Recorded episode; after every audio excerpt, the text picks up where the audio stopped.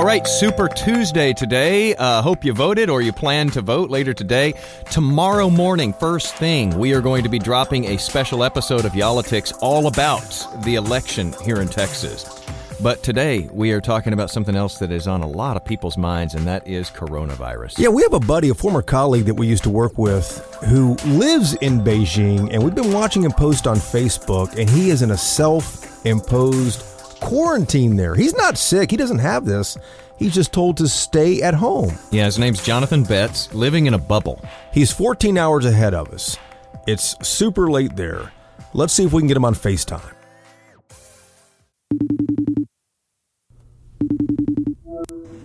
There he is. What's up, man?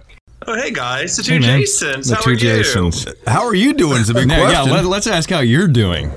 Hanging in there, surviving. Are, are you scared, Jonathan, of this coronavirus? No, I'm not scared of the virus. Actually, to be completely clear, I'm not worried about the virus. I'm not worried about my health. Um, Why not? um, that's a good question. I probably should be. Everyone else in my life is worried. Mm-hmm. um, Are, are you getting calls from Texas about making sure you're okay, I guess?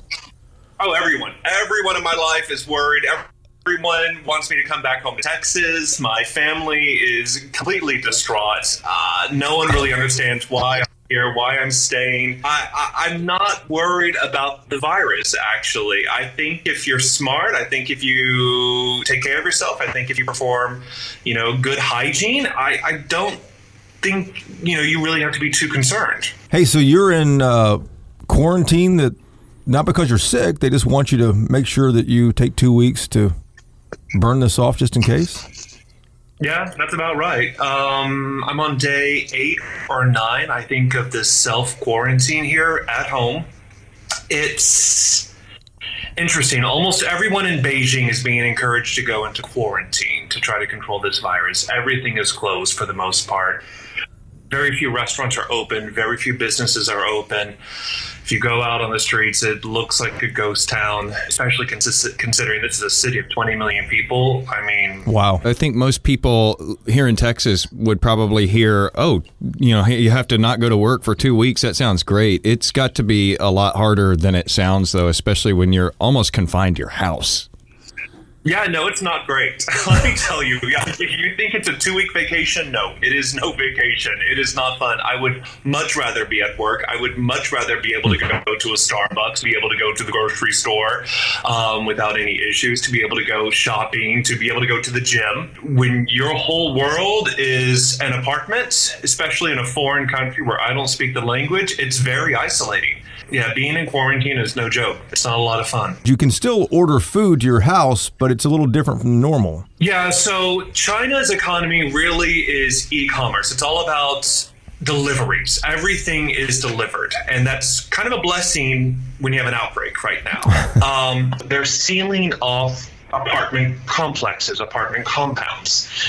And you have to go to the gate to collect your deliveries. We're certainly not looking at anything like that in America right now. But if it came to something like that, how do you think Americans would handle that? It's been fairly uh, orderly there in China, but there have been some issues with it. Yeah, I'm an American. I'm used to my freedom. I'm used to my individuality. And those are not things that are necessarily prioritized during these times here in China. Um, I cannot imagine anyone trying to quarantine or lock down a city of 11 million people. That's about the size of Los Angeles. Can you imagine if the US government told Los Angeles, we are shutting everything down. You cannot come in and out. All flights are canceled. All trains are canceled. The highways are closed. You cannot take a taxi. I mean, that's a huge, huge adjustment. I cannot imagine this working anywhere but in China. Are you able to download Y'all-itics there fairly easily? I haven't tried yet. You, you have to subscribe. Shame man. on you. yeah, I should be able to download it pretty easily. It shouldn't be an issue. Well, you have six more days of quarantine, so you can stock up on your Y'all-itics episodes, man. The one, the ones you missed. Start binge listening. I do. I need to catch up. I need to. I'm sorry. I haven't done that yet. Welcome to Y'all-itics, the home of cold beer and hot takes on Texas politics. Who's sitting here? This is your seat right here. Yeah, this is your seat right But there's a tea there. There's No, that's that's not a Oh, tea. That's a root beer. All that's a root beer for you, Judge. Come on, man. Who would give away alcohol for Lent. Why would you do that? The idea is you're supposed to give away something that you you know you think about occasionally and would miss. Then you think about the Lord and the plight of the world and all that during that time. Are you missing alcohol then? So yeah, about five o'clock, I think about the Lord and the plight of the world and all that stuff.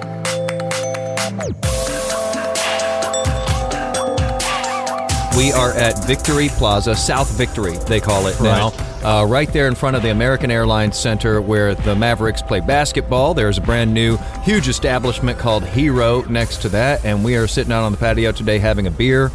Uh, and we're about to get into Are we prepared?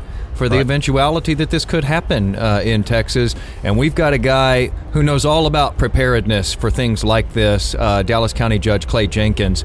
We're going to be speaking with him in just a moment. He's also the Homeland Security Director for Dallas County too. He has kind Right. of two hats he wears there. Those are two big hats, too. I don't know why he'd want that, and especially, you know, give up alcohol for Lent. Yeah, we're going to get into that too.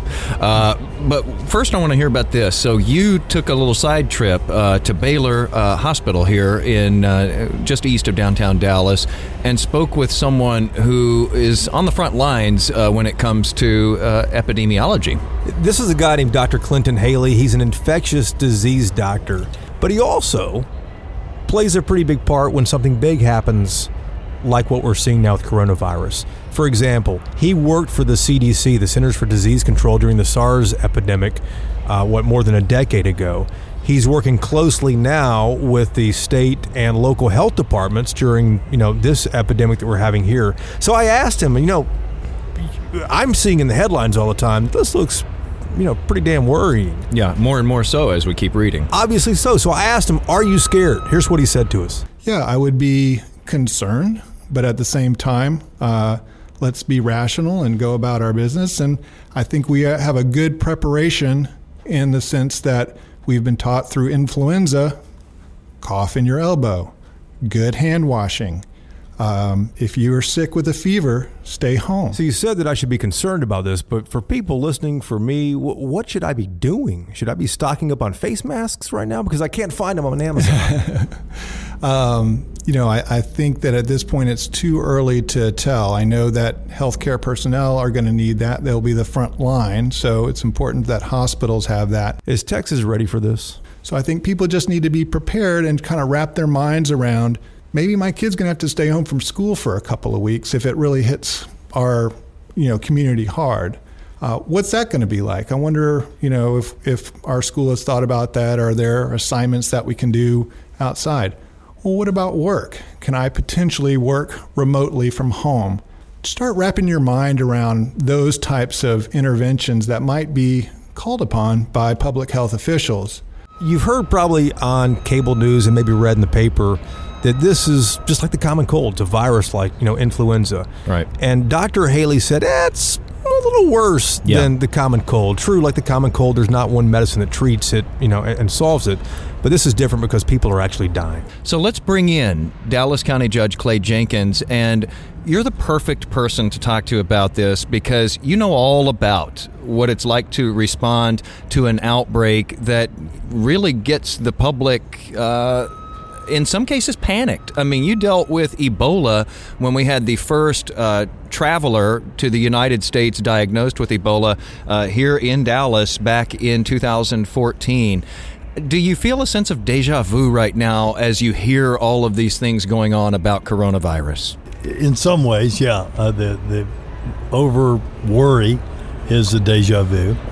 Um, but you know, we're very fortunate that we're way ahead of this. Um, we've got great screening at the airport. There was no real blueprint for how to deal with this when, when we were dealing with Ebola back in 2014. Were there lessons learned in that that you feel like you could take forward into this if we did have a coronavirus outbreak here? Oh, absolutely. So a lot of what we did in Ebola became the blueprint for future outbreaks. Uh, I get phone calls daily now and, and monthly up until now. So a lot of those uh, are lessons learned, but they're also incorporated now in the CDC guidelines and plans that you can get at cdc.gov. I don't want to jinx us here here in Texas. Yeah, but do you think it's just a matter of, uh, of time before we start getting cases here? Yeah, it's- it's a cause for concern for those of us in public health. Uh, now, as far as people going out and spending 10 or 20 times the normal price for a mask or doing all of these things that a lot of folks are doing, there's not really a need for you to do that. If you've if you've got a mask, it makes you feel more, you know, secure to know you've got a box of masks in your house. Don't throw them away but you don't need to go buy them. A lot has been said about the messaging that's coming from the federal government now that we can't, you know, we're not necessarily hearing directly from scientists or the CDC that the messaging is now being funneled through the vice president's office who's heading up this effort. Do you have thoughts on that? Because there has been criticism about that. That's a mistake. I'll, I'll be blunt because I hope this quickly changes. Uh, there seems to be a concern in Washington about the stock market. Hey, we all have 401ks I'm concerned about that too. But the most important thing that we can do is let the career professionals of the CDC get us the accurate information directly to the press without it going through a filter and get it directly to me and Dr. Huang and the people on the front lines uh, that are doing what's necessary to keep people safe. We need transparency. Transparency is the way you keep people calm. When you put things through a centralized political spin machine, that's the opposite of transparency. It leads to more angst with people and it makes our jobs tougher. And just to be clear here, we're not taking pot shots uh, at one party or the other because you know that's a Republican administration in Washington. We've also got a Republican administration in Austin, and and your feeling right now is that the state has been yeah. on top of this. Yeah, state's doing everything that they uh, need to do. I'm want to ever criticize anyone during a crisis. And I hope it's not perceived so much as criticism as it is a plea to open up the information to the press so they can get it to the people and let us get the information unfiltered um, by elected leaders in, in uh, Washington and their cabinet. Let us just get it from the healthcare professionals at CDC and National Institute of Health so we can all work together. If you look at the way that Rick Perry uh, worked seamlessly with, with myself and with Mayor Rawlings uh, during uh, Ebola, or the way that uh, Rick Perry worked uh, with uh, me and the mayor again in West Nile virus. In 2012, yeah. yeah. Um, politics doesn't come into play when it comes to keeping people safe. But the idea of bottlenecking off the press and holding onto the information and not getting it to us is a mistake that needs to be uh, changed. Are quickly. we prepared for being able to identify cases quickly, like you're seeing in places like South Korea, where they've been very aggressive about that? It's taking a little too long for me, as far as I would.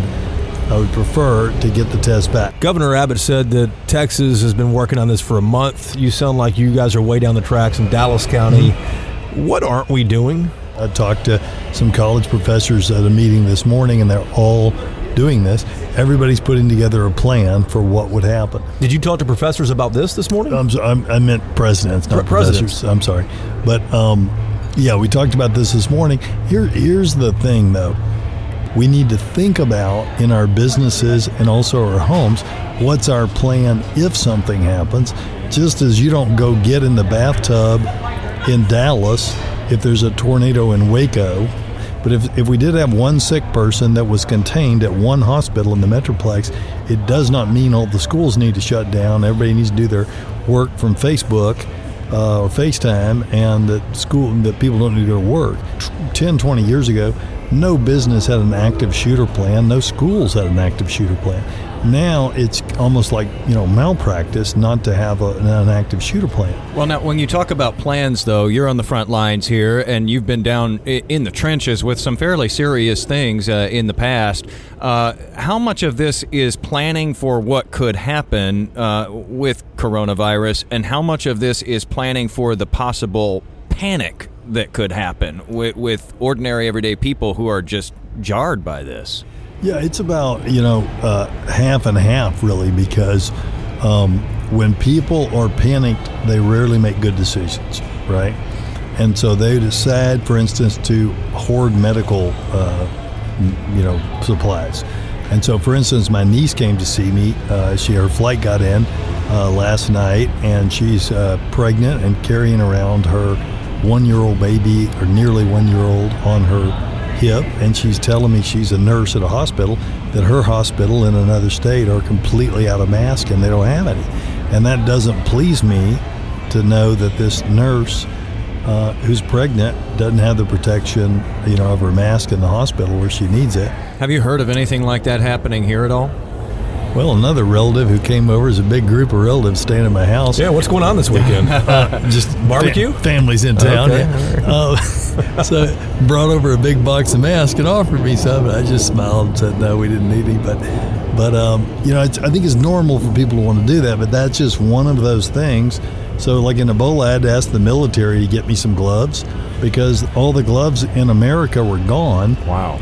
we were the only people with the Ebola outbreak, but because all 50 states were preparing for their Ebola outbreak by ordering 10 times as much supplies as they need, it completely shut down the supply chain. So it's just, you know, it's a cascading thing. Public health always being first, but dealing with that panic being a close second. You mentioned the gloves there and Ebola, and I remember before you walked up to the microphone, we started talking about this. I remember that you did something that shocked the hell out of all of us. Yeah, you. Uh, when we had the Ebola patient here, and the family, his family obviously had to be relocated somewhere because that, you know, we- we're talking about the apartment there where he'd been, and you went in with no protection. So what had happened was Mike Rawlings came into my office. We were all Former Dallas mayor. former Dallas mayor.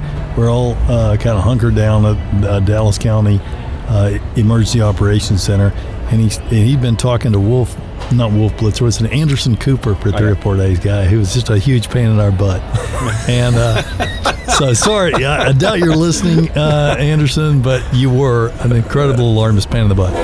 Um, so, uh, at any rate, he said, "Give me something meaningful to do other than talk to these interesting gentlemen."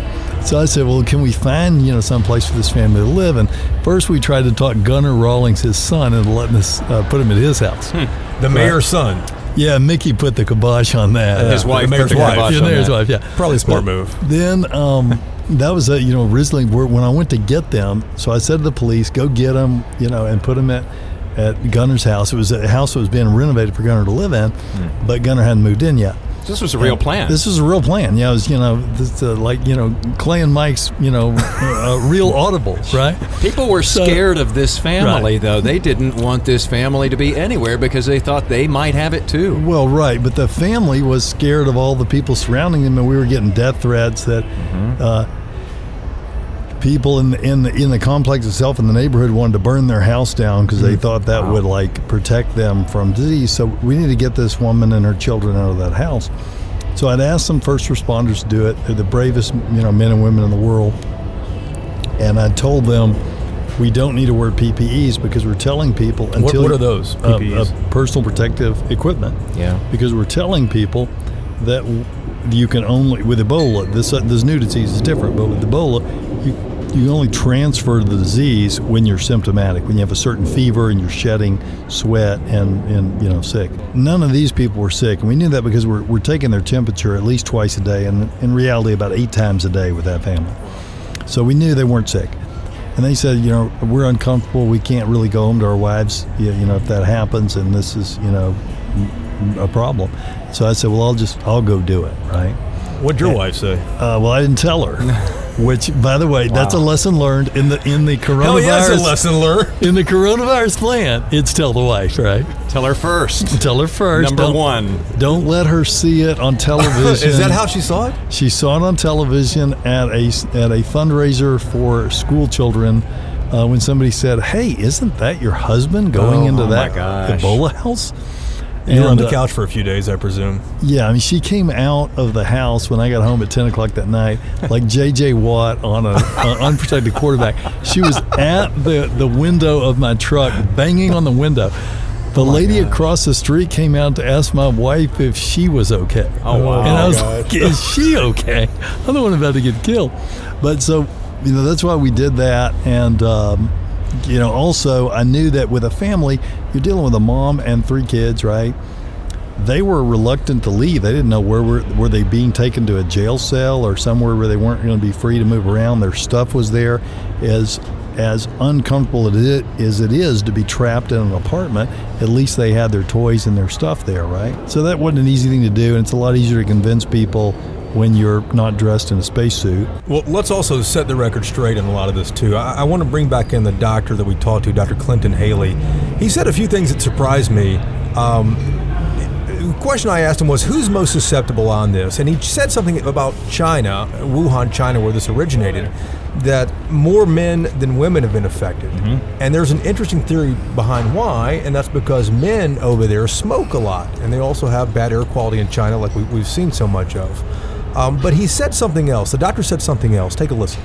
Kids under the age of 15 really have not had serious illness. Um, From the coronavirus? Correct. Huh. Correct. So mild cold like symptoms, like like you mentioned. The older folks, um, you know, probably 65 and older, are the ones that might have a, a, a, tougher go of it, and, and where where we're seeing a number of the deaths. Now, were there younger deaths? Absolutely, and that that happens in influenza as well. And sometimes we we can't explain why somebody takes a severe turn as opposed to somebody else who doesn't.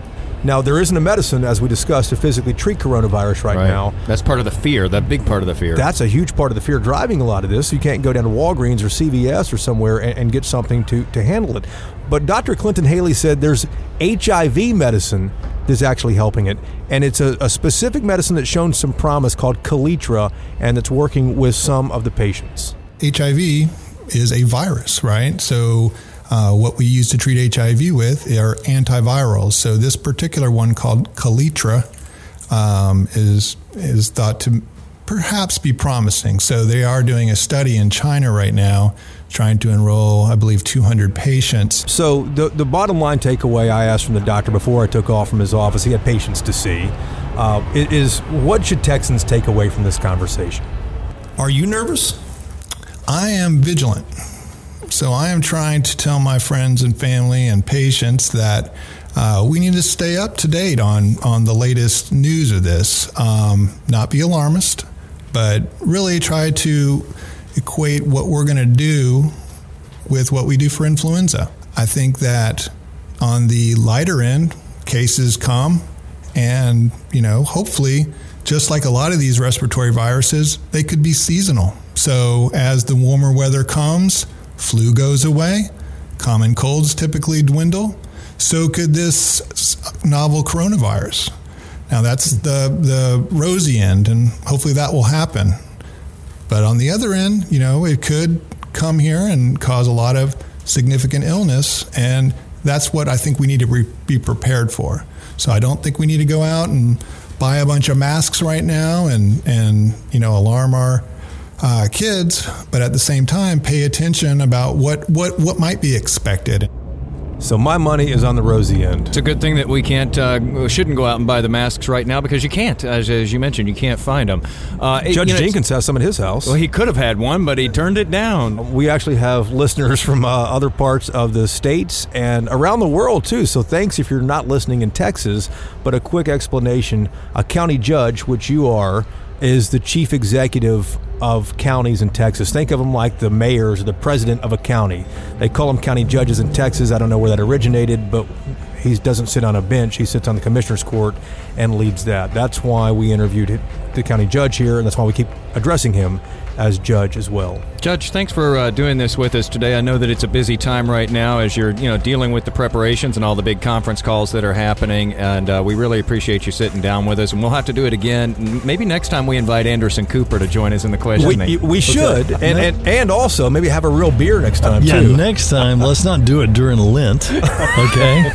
Let's not have a beer podcast during Lent, okay? Then, yeah, invite Anderson back. I'd love to see our old buddy Anderson. All right, Judge. Thanks, and uh, thank you guys for listening as well.